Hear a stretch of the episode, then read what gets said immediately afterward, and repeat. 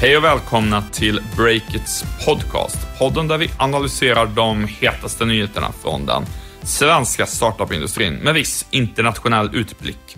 Jag heter Ola Aronsson och den här veckan har jag Jon Mano Pettersson med mig. Ja, kul att vara tillbaka i podden. Mm, härligt att podda med dig igen. I det här avsnittet ska vi prata om att riskkapitalbolagen kan bli frånsprungna av sina egna investerare.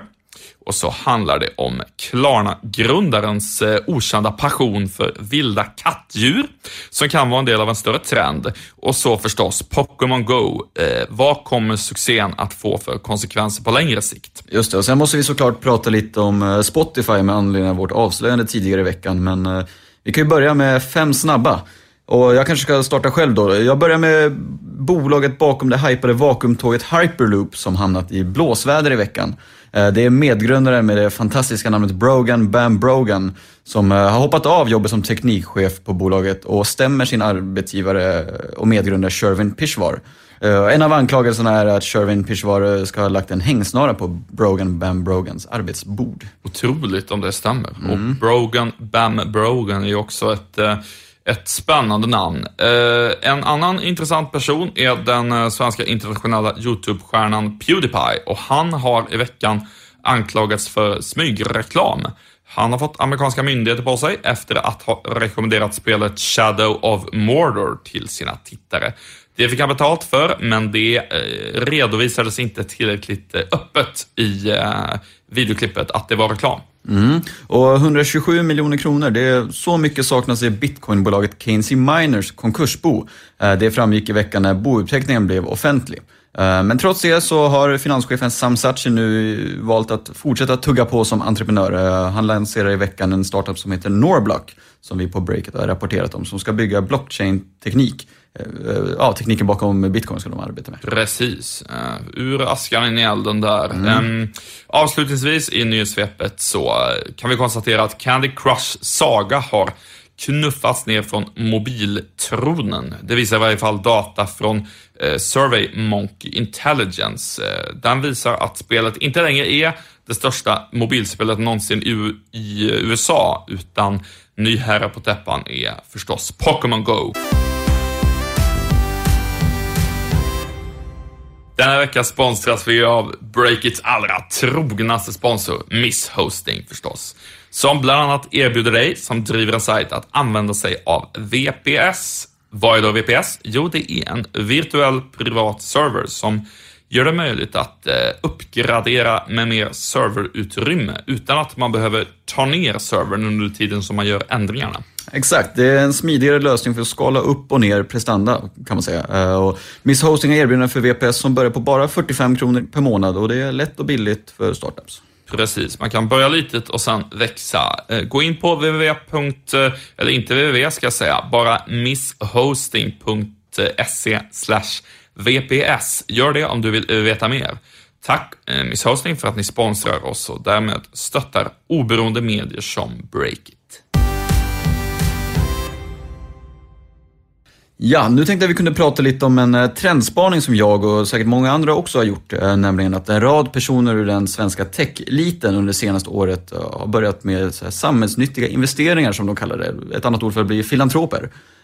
Och det är trendspaningar således alltså inte att rika människor vill ge tillbaka utan snarare att detta fenomen nu har nått techsektorn. Vad har du för belägg för, för den tesen? Ja, men det finns flera case som man kan prata om som har kommit upp till ytan bara under det senaste halvåret faktiskt. Och jag, skulle kunna ge dig ja, tre exempel åtminstone. Kör på. Yes. Uh, vi kan väl börja med de svenska grundarna av Avito, Jonas Norlander och Filip Engelbert som har dragit in miljardbelopp på att bygga en rysk version av Blocket kan man säga. Eh, de berättade förra månaden att de framöver främst kommer att investera i bolag som gör någon form av samhällsnytta. Och exakt vad det innebär återstår ju att se, men de har bland annat kastat in lite, för dem i alla fall, små pengar i Blank Spot Project, den här journalistsatsningen, grävande journalistik. Just det. Uh, och sen har vi även uh, Catena Medias medgrundare Erik Bergman, som, vars bolag uh, klev in på börsen tidigare i år. när vi intervjuade honom på plats i Almedalen så berättade han att hans nu, nuvarande målsättning åtminstone är att börja jobba filantropiskt och kanske investera lite i filantropiska projekt och sådär. Och, innan, och sen också nu i veckan, en av de stora snackisarna, att Niklas Adelbert, eh, Klarnas medgrundare, har pumpat in 70 miljoner kronor i ett projekt som heter Clarity, som eh, ska bli en app som ska avslöja korruption. Så eh, Tre, per, eller tre stycken, det är väl det är en trend, är det inte? Tre är en trend, i varje fall vi journalister. eh, Det räcker för oss tycker jag. Nej, men jag köper dina eh, belägg där. Mm. Har du några Eh, tankar runt det? Någon analys? Jag, jag tänker ju spontant eh, att eh, jag delar verkligen din bild av att det har kommit lite mer av det här på sistone. Och jag tror faktiskt att det är Mark Zuckerberg som har startat lite av en trend. Just det, Facebook-rundan där. Exakt. Eh, Det var ju i månadsskiftet november-december förra året som han gick ut och sa att han ska donera 99% av sitt innehav eh, i Facebook till ett initiativ som han och hans eh, hustru kallade för. Och sen visade det sig att det där var inte riktigt någon sån här non-profit stiftelse utan det var eh, vad som kallas för ett limited liability company, alltså någon typ av företag ändå. Men Zuckerberg säger ändå att det explicita syftet med det där liksom är att göra gott i världen snarare än att eh, skapa vinst. Och jag tror att svenska entreprenörer tar efter honom. Mm. Men samtidigt har ju gubbar som Bill Gates till exempel eh, pumpat in massa pengar i filantropiska verksamheten. Jag tänker så här, kan det inte ha att göra lite med att svenska techbranschen nu har, det börjar bli en del entreprenörer som sitter på en del pengar numera och eh, ja, man kanske bara insett att det bygger varumärk, det personliga varumärket är ganska enkelt genom att bara slänga in lite små pengar i något schysst projekt. Kan det inte vara något sånt då? Ja, du menar att det inte är Zuckerberg utan de bara... Ja, de, lite- de, börjar, de börjar, börjar bara känna att Mer de blir... pengar och stor uppsida på, på en ganska liten investering. Ja, men så kan man väl absolut se det. Jag, jag, jag tänker ju någonstans att eh, Bill Gates och det här gänget, de har kört på eh, ganska länge nu. Eh, men jag tror inte att det är riktigt samma sak att de gör det som att Zuckerberg gör det. För att det blir en annan grej när en grundare i samma generation gör det. Just det. Eh, Jag minns den här generationen grundare eh, förra året. Då handlade det väldigt mycket om att de sa att nu säljer jag mitt bolag och jag ska ge tillbaka dem till startup-industrin genom att investera. Nu känns det som att man snarare säger att jag ska ge tillbaka till hela världen. Just Eh, och det, det tror jag faktiskt beror på att det är liksom det är de här 80-talistgrundarna nu. De har liksom fyllt 30 och fått barn och börjat tänka på framtiden. Och eh, Mark Zuckerberg gick ut och sa det här i samband med att han hade fått en, eh, en dotter, eh, var det väl. Och, jag- och jag tror liksom att när han gör det, som också är 80-talist, då, då sätter det sig lite på de andra småbarnspapporna, eh, techgrundare, på ett sätt det inte gör när Bill Gates, som, som skulle kunna vara deras pappa, gör det. Just det. Och det är ju svårt för oss som journalister att klaga på den här trenden kanske. Det är väl, det är väl bara bra, helt enkelt. Ja, det, det är ganska intressant. Jag har sett en hel del kritik, framförallt mot det man kallar för solutionism, alltså att folk tror att, ehm, att eh, vad som har sett startup-grundarna har lite hybris och tror att eh, ja, men, eh, vi kan med hjälp av ny teknik och alla våra pengar lösa alla världens problem mycket snabbare än vad befintliga politiker och, och FN och, och allt sådär kan. Och det kan väl säkert finnas viss grund till den kritiken, men eh, jag har väldigt svårt att ifrågasätta att folk försöker. Eh, det är så otroligt mycket bättre än att folk ska så här, köpa båtar och vaska champagneflaskor i Visby och sånt. Som det också finns rika människor som gör med sina pengar. Just det. Eh, På tal om lösa problem och sådär, Stockholm Techfest som vi rapporterade om igår på sajten. eh, Där ska man ju ägna en hel dag nu i år i tanken att lösa FNs, FN-målen mer eller mindre. Vatten, mat och liknande problem. Det kanske kan vara en del av samma trend där. Ja, exakt. Det li- ligger i tiden. Men sen eh, finns det ytterligare en techstjärna nu som planerar åtminstone lite lätt att påbörja en filantropisk karriär, nämligen Klarnas VD och medgrundare Sebastian Siemiatkowski. Eh, I en intervju med oss som vi kommer att publicera någon gång de närmaste dagarna berättar han bland annat att han vill hjälpa vilda kattdjur. Det är, det väl, det är en bra cliffhanger, är det inte? Ja, verkligen. Alltså det är bara in på breakit.se och läs eh, på lördag kanske. Vi får se när vi känner för det. Ja, eh, håll utkik efter det. Det är väldigt spännande tycker jag.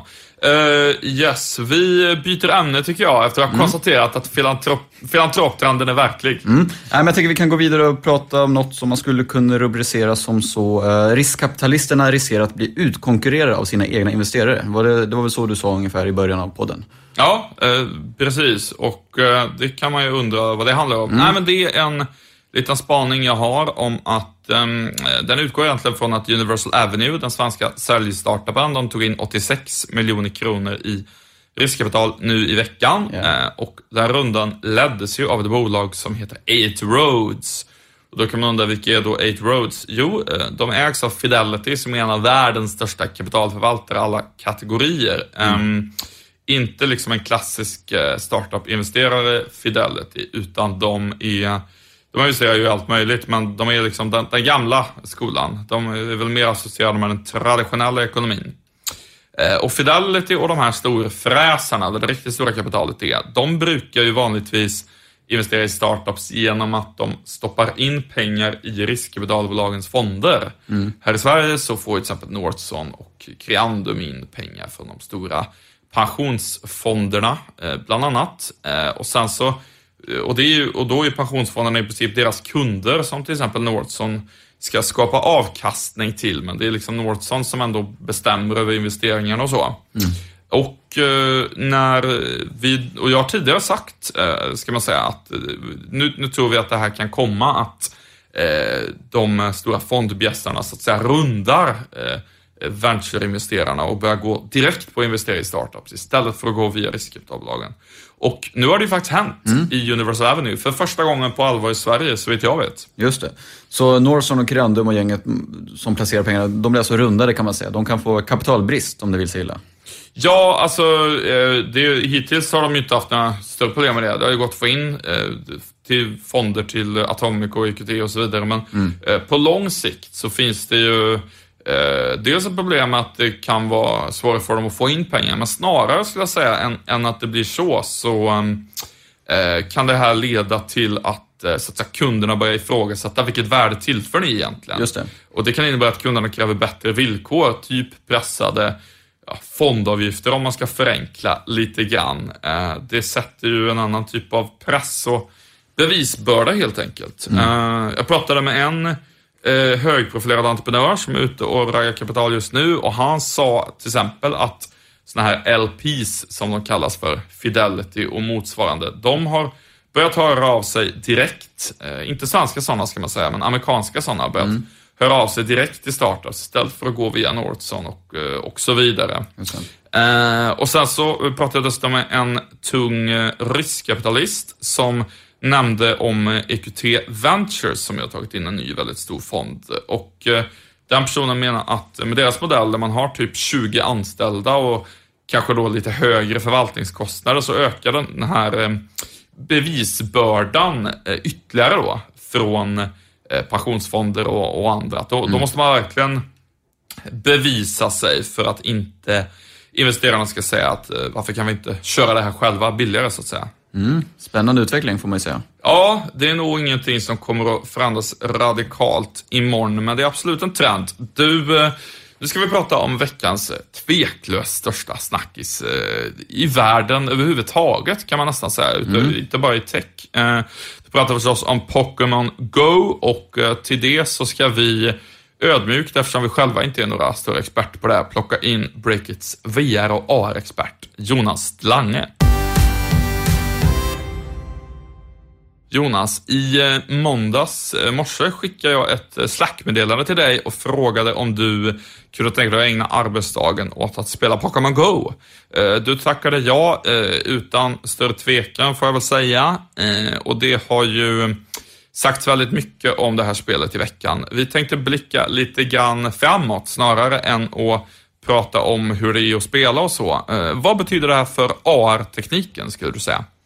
Mm, eh, augmented reality då, eller AR, betyder väl översatt till svenska förstärkt verklighet. Eh, man pratar ofta då om att man med eh, eh olika tekniska hjälpmedel då placerar virtuella element i den verkliga världen.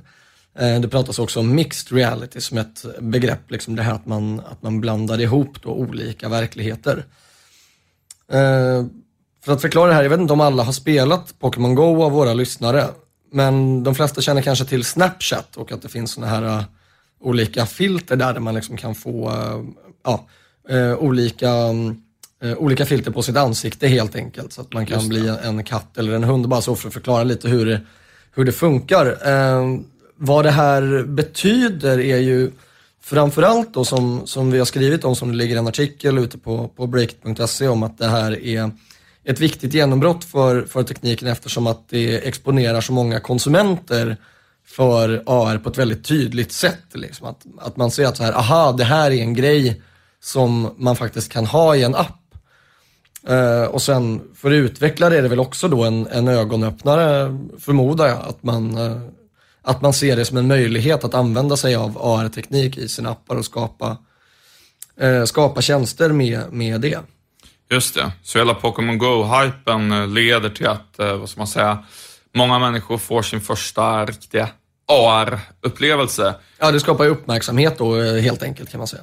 Snapchat har ju på ett sätt nosat på det här och flera andra fotofiltertjänster som är att när man håller mobilen framför ansiktet så får man en, en rolig hatt och så. Det, det, det, det är ju AR på ett sätt.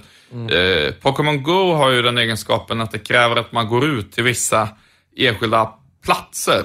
Eh, det skiljer sig från fotofiltermodellen där. Vad, vad, vad tror du just Pokémon Gos um, eh, genombrott eh, kan leda till att vi får fler typer av AR-tjänster med, med, liknande metoder, den här gå ut på stan-varianten. Mm, ja, precis innan jag gick in i studion här så pratade jag faktiskt med, med en källa på ett, eh, ett VR-bolag här i Sverige som, som sa det att han, eh, han menade att det här med, med Pokémon Go egentligen är, är en större grej för geolocation, alltså positionsbaserad teknik än AR-tekniken i sig. Och att det gör att eh, det kan, plötsligt nu så kan vi få mycket fler så här marknadsföringsspel där man liksom försöker aktivera spelaren för att få den att gå ut. Liksom att McDonalds bygger ett spel där de eh, eh har en massa belöningar om man går till, eh, går till den här McDonalds-filialen. Liksom. Då får du de här poängen. Aha, okej. Okay. Så, det... så det är mer det snarare än att man ser eh, någon typ av blandad verklighet på sin mobilskärm? Ja, det, det, kan ju vara olika saker liksom. Men just den här att man använder Google Maps eller i alla fall någon form av karttjänst på det här sättet och bygger interaktivitet utifrån det. Att det, att det kan få ett minst lika stort eh, genombrott nu eh, kommersiellt sett som, som det AR får. Ja, för att människor har vant sig vid det här man går runt och letar efter saker på stan med mobilen. Mm. Mm. Just det, jag kan se, det, det känns som att eh, det ligger inte allt för långt borta att det blir en massa vad ska man säga, reklamrelaterade eh, spin-offs på motsvarande Pokémon Go. Alltså gå och hämta, jag vet inte, samla tio Red Bull-märken i Stockholms innerstad och få en, jag vet inte, mm. årsbrukning av Red Bull. Eller no någonting sånt. Ja men verkligen, det har ju redan skett inuti spelet också faktiskt. Mm. Med, eh, eh, det var något fik tror jag i, i, i, USA som hade sett till att få en sån här Pokéstop på eh, sin affär. Så att alla som spelade Pokémon Go kom dit för att samla pokébollar och ja, då hoppades de väl att folk skulle ta en kaffe på vägen. Uh, för startups som sysslar med andra typer av AR-applikationer då, som inte kanske är närliggande till, till det här. Spelar det någon roll för dem att det liksom blir mer surr kring AR generellt nu? Mm, alltså i Sverige så måste jag erkänna att jag faktiskt inte känner till så himla många AR-bolag trots att jag pratar med, med många som jobbar med VR på olika sätt. Det, det, är väl kanske lite symptomatiskt just det här att för en vecka sedan när jag hörde att ett bolag sysslade med AR-teknologi så hade man tänkt liksom att ja, ja, ni har väl en produkt ute 2018 då mm. som, som funkar liksom när, när HoloLens är, alltså Microsofts eh, AR-headset finns på plats. Eh, men alltså för dem så antar jag att det här blir ett, ett, ett väldigt viktigt lyft, liksom att, att vi journalister också utöver konsumenter och eh, programmerare liksom får upp ögonen för att det här är en, en teknik som går att använda. Just det, att det liksom kan komma nu nu. Man måste inte... I och med att ja, man är riskkapitalist kanske det blir, istället för svaret eh, okej, okay, vi kan ses igen om två år, så ja. kan det vara okej, okay, vi kan ses nu på fredag. Ja men verkligen, verkligen. Och sen så blir det ju ännu mer intressant då när man får på plats då till exempel Microsoft HoloLens och eh, det här superhemliga bolaget Magic Leap Just det, som ja. Google har investerat här, typ en miljard i. Ja. Som ska, eh, no, no, någonting i stil med att man ska gå runt på gatan och se hoppande elefanter och, och, och annat eh, mm. röra sig där i, i, en blandad verklighet. Ja, det ryktas ofta också att eh, Snapchat är, är tungt inne i hårdvara samtidigt som de också tittar mycket på AR så att man kan ju undra om inte de är på väg att, att utveckla någonting också. Just det. Eh, men eh, om vi ändå ska ta, avsluta med att få in HoloLens lite grann i det här. för det är ju det som eh, väldigt många snackar om kommer att leda till den stora, vad ska man säga, nästa hårdvarurevolution inom, inom AR. Mm. Det, HoloLens, det berättas bland annat att folk använder det på kontoret och då behöver man inte ens ha någon skärm utan du har mm. liksom en skärm du ser i glasögonen och sådär. Vad, vad är det senaste om HoloLens och vad det kommer betyda? Uh, ja men det, det, är ju just det här liksom att det tar över på ett helt annat sätt än vad de här VR-headseten gör som HTC Vive och, och, Playstation VR och de här eh, uh, premium-headseten som vi känner till redan. Att uh, Fördelen med AR är liksom att man kan ha på sig de här headseten mycket längre för att det inte är, är lika ansträngande för ögonen. Eh, exakt när det släpps, det, det, vet vi ju inte riktigt än. Vi håller ju på att jaga eh, Microsoft i Sverige nu för att få, få eh, testa ett headset och, och utforska det lite mer om, om, hur det fungerar. Men, men fortfarande så skulle jag säga att det är mycket som är, är höljt i dunkel eh, just när det gäller HoloLens faktiskt. Intressant, intressant. Mm, eh, det vi får känna HoloLens släpps klart i att eh, vi sannolikt kommer att få se en rad nya typer av eh, applikationer som påminner lite om Pokémon Go, om det nu är på museer eller, eller, vad, det, eller vad det handlar om, så mm. kommer nog många haka på den trenden. Ja, verkligen.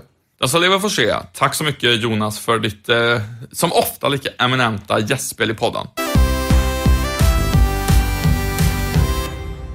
Veckans podcast sponsras av Forefront Consulting, ett konsultbolag som drivs av entreprenörer och som hjälper andra att eh, ställa om sin affärsmodell för framtiden. Just det. Forefront har ju till exempel hjälpt Almi Företagspartner med att skapa en mer effektiv och digital kreditgivningsprocess.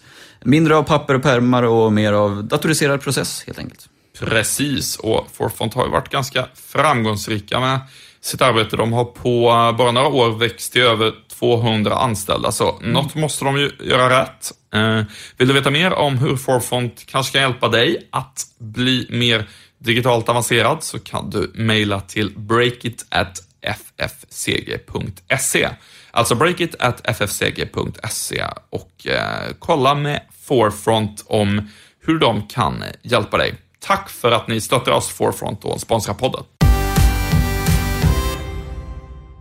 I eh, onsdags så publicerade vi en granskning av Spotifys HR-team eh, där vi bland annat avslöjar massavhopp och en lång rad personer som har lämnat bolaget på grund av konflikt med ledningen. Eh, vi kunde också redovisa ett protokoll ur en läckt medarbetarundersökning som bekräftar det här missnöjet kan man säga bland personalen.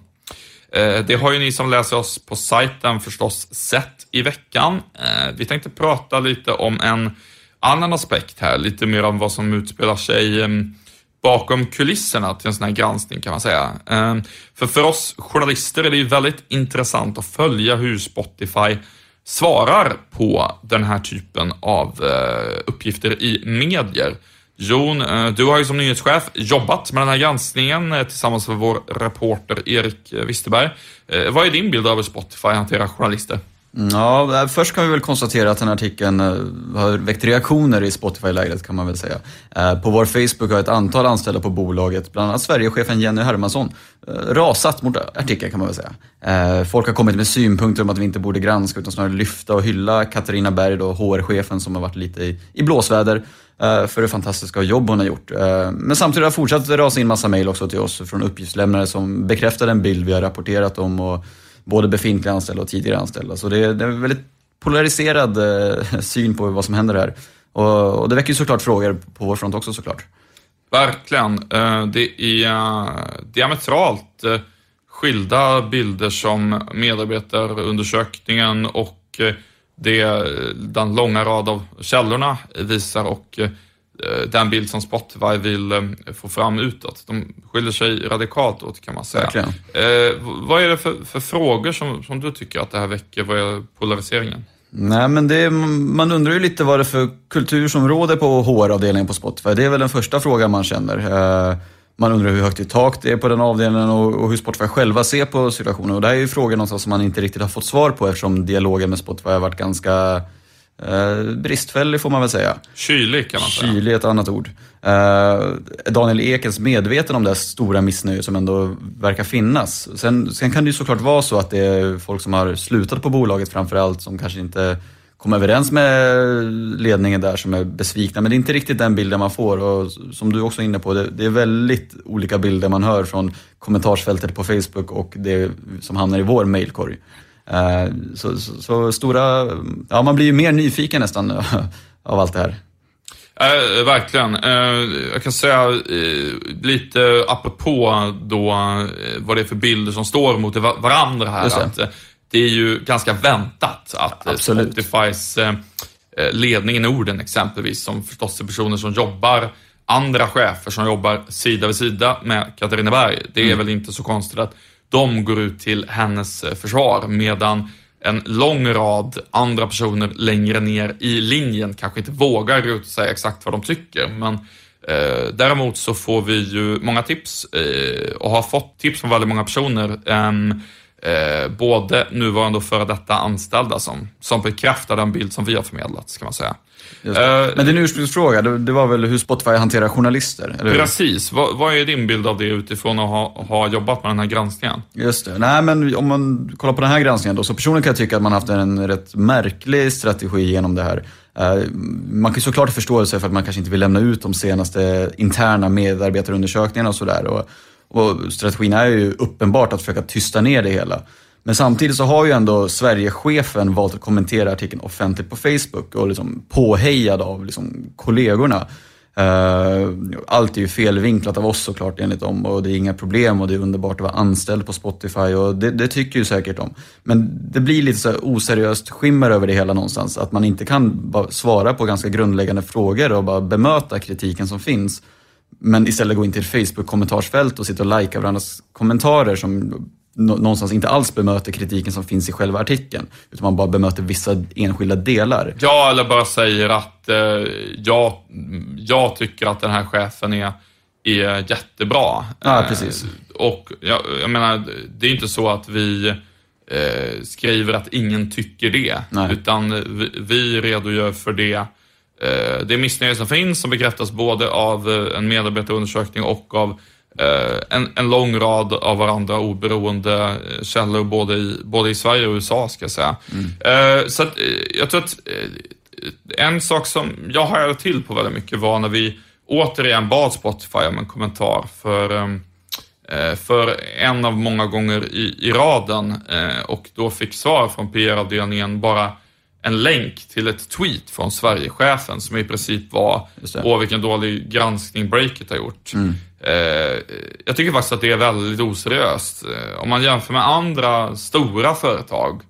Eh, man har ju varit med ett tag och eh, publicerat kritiska artiklar om stora företag, exempelvis börsnoterade som Spotify är på väg att bli och det är ju helt uh, unheard of att uh, en, en PR-chef bara skulle svara med en länk till ett tweet eh, som en annan medarbetare har skrivit från sin personliga sida med sin personliga åsikt kring någonting. Företaget måste ju ha eh, någon typ av så att säga, officiella svar på välgrundad kritik som kommer. Man kan ju inte bara länka till enskilda medarbetares personliga tweets som att det vore det offentliga uttalandet. Jag tycker det är otroligt märkligt. Mm. Ja, det blir lite märkligt någonstans med relationen man har med Spotify ändå, att vi skriver ju om Spotify väldigt mycket och vi har absolut inte haft något problem att lyfta upp positiva saker och de har ju verkligen inga problem att komma med positiva typer av tips till oss. Då blir det lite konstigt att man inte kan svara på ganska grundläggande, raka frågor till en, i en sån här stor granskning som det ändå är. Uh, nej, men det, det är som sagt lite märkligt och snudd på jag vet inte vilket ord man ska använda, oprofessionellt kanske. Jag tycker absolut att det är oproffsigt, eh, men eh, så kan man väl samtidigt tillägga... så kan man ju då komma med en motfråga där. Alltså, behöver Spotify, man skulle ju kunna, om man vänder på resonemanget och, och inte så säga, sitter i vår sits och säger, behöver Spotify verkligen prata med journalister? Det är väl upp till dem. Ja, nej men det är väl lite som jag var inne på nyss att om man vill prata när det går bra så ska man väl kunna prata när det går dåligt. Det, det tycker jag är ganska grundläggande. Sen så om man ska leka lite PR-konsult själv då så, är, så tror jag inte att det är en speciellt bra strategi att liksom lägga locket på och eh, och liksom svara på sociala medier. Utan jag, jag tror mycket mer att det hade varit bättre att bara ta tjuren vid hornen direkt och bara besvara frågorna. Då hade vi nog inte suttit och pratat här vidare och jag tror inte tipsen hade strömmat in på samma sätt. För folk, folk som läser det här reagerar ju också, speciellt de som är berörda. Mm. Uh, så någonstans, jag, jag, kan inte riktigt se vad som hade skadat om man bara ställde upp på en intervju och svarade på frågorna. Det är ju bara att tona ner allting om det är det man vill göra. Det är, så svårt är det väl inte. Men eh, ja, jag vet inte, vi jobbar ju inte där så det är, de får svara på de ja, de vill inte svara på det här heller så det är svårt att veta. Vi ska väl säga också att eh, kritik i eh, sociala medier, den, det kan ju ibland verka som att det är någon sorts storm eller så. när ett antal människor kommenterar på en Facebook-artikel. Så är inte alls fallet. Det är en pytteliten grupp av människor som, som jobbar med en person som ifrågasätts i en artikel som har kommit med den här kritiken. och Spotify verkligen vill nå ut bredare med eh, sin egen bild, då är det ju mycket bättre att svara på, på Breakits frågor. Så jag förstår inte riktigt syftet där. Nej, men i grunden är det någonstans, vi vill ju bara återspegla sanningen någonstans och få en korrekt rapportering. Vilket jag tror faktiskt vi har lyckats ganska väl med vid det här tillfället. Men eh, det, det handlar ju verkligen inte om någon smutskastningskampanj från vår sida eller om man försöker insinuera det som det nästan till kändes i vissa kommentarer åtminstone. Mm. Utan eh, det är ju vanlig journalistik och jag tror Spotify som ändå är ett stort bolag nu måste finna sig i att även de blir granskade precis som alla andra. Om vi jämför med andra techbolag då, hur, hur, hur tycker du att uh, startups generellt sett uh, hanterar journalister? Mm, känslan av att techbolag generellt är ganska känsliga och det har nog ganska mycket att göra med att de inte är så vana vid journalistkontakter generellt och speciellt inte negativa journalistkontakter. Uh, vissa försöker ju styra och vi ska skriva vem som ska vara på bild, när vi ska publicera och det kan bli ganska mycket av sånt som man kanske inte riktigt var med om tidigare när man har granskat andra och skrivit om andra branscher och sådär. Uh, Eh, för vi är ju någonstans inget PR-organ för de här bolagen utan vi är ju oberoende journalister. Det, det, det verkar folk glömma bort ibland. Sen eh, det finns ju jättemånga duktiga PR-människor också och massa duktiga bolag och så vidare. Eh, så det är lite både och. Men det, det, jag tror det är symptom på att det är en ganska omogen bransch än så länge fortfarande som kanske inte riktigt är helt vana vid vid journalistik och hur det funkar. Men det kanske vi kan bli bättre också på att bara förtydliga vad vår roll är, eventuellt. Ja, men det, det tror jag säkert. Eh, Breakit är ju också en startup och det finns säkert sådana som tänker att vi kanske ska vara annorlunda än eh, gamla, trötta gamla medier, om man ser det så. Eh, jag tycker ju att eh, vi är annorlunda på flera sätt. Vi är ett renodlat digitalt och snabbväxande bolag till skillnad från den så att säga, krympande traditionella eh, mediebranschen. Eh, men det är ju mer en fråga egentligen om eh, Eh, affärsmodell och produktutveckling och sådär. Eh, vad gäller vissa journalistiska ideal så står vi verkligen fast vid dem och, och, och jag tycker som publicist att det är, det är självklart att stora inflytelserika företag ska svara på journalisters frågor. Eh, jag vet att det kan vara ont om tid och jag vet att en del tycker det är bekvämt att lägga på locket. Ehm, men det här handlar, handlar faktiskt liksom inte om att journalister så att säga ska få en kommentar för att journalisterna vill ha det. Utan någonstans så handlar det ju om vilken samhällssyn man har. Och min samhällssyn det är att hela samhället blir bättre om eh, inflytelserika personer, makthavare av olika slag ställer upp och svarar på kritiska motfrågor i, eh, i offentligheten. Eh, så, och i vårt perspektiv i det här fallet, eh, det är självklart att vi ska granska personer som sitter i Spotifys ledningsgrupp. Eh, att en del personer säger att vi istället borde lyfta fram allting positivt eh, och så istället för att inspirera på något sätt, då har man inte riktigt förstått eh, hur medier fungerar helt enkelt. Det måste ju, eh, det är helt enkelt en brist på sakkunskap om vad journalisters roll är där. Det är självklart att vi ska rapportera. Just det. Du kan väl kanske runda av den här podden med det. Har, har du något mer du vill tillägga kring den här diskussionen om tech och journalistik? Nej, fortsätt tipsa oss såklart. Det är, alla tips är välkomna. Uh, det är de verkligen. Det kan man ju skicka till tips at breakit.se. Exakt. Och um, vi ska säga då att uh, då omfattas man av meddelarskydd förstås, att man har rätt till anonymitet. Det är dags att runda av veckans podcast här. Tack så mycket Beppo ljudproduktion som klippte och spelade in på länk. Eh, fortsätt följa oss i alla sociala kanaler och så vidare. Hej då och ha det gott! Ha det bra!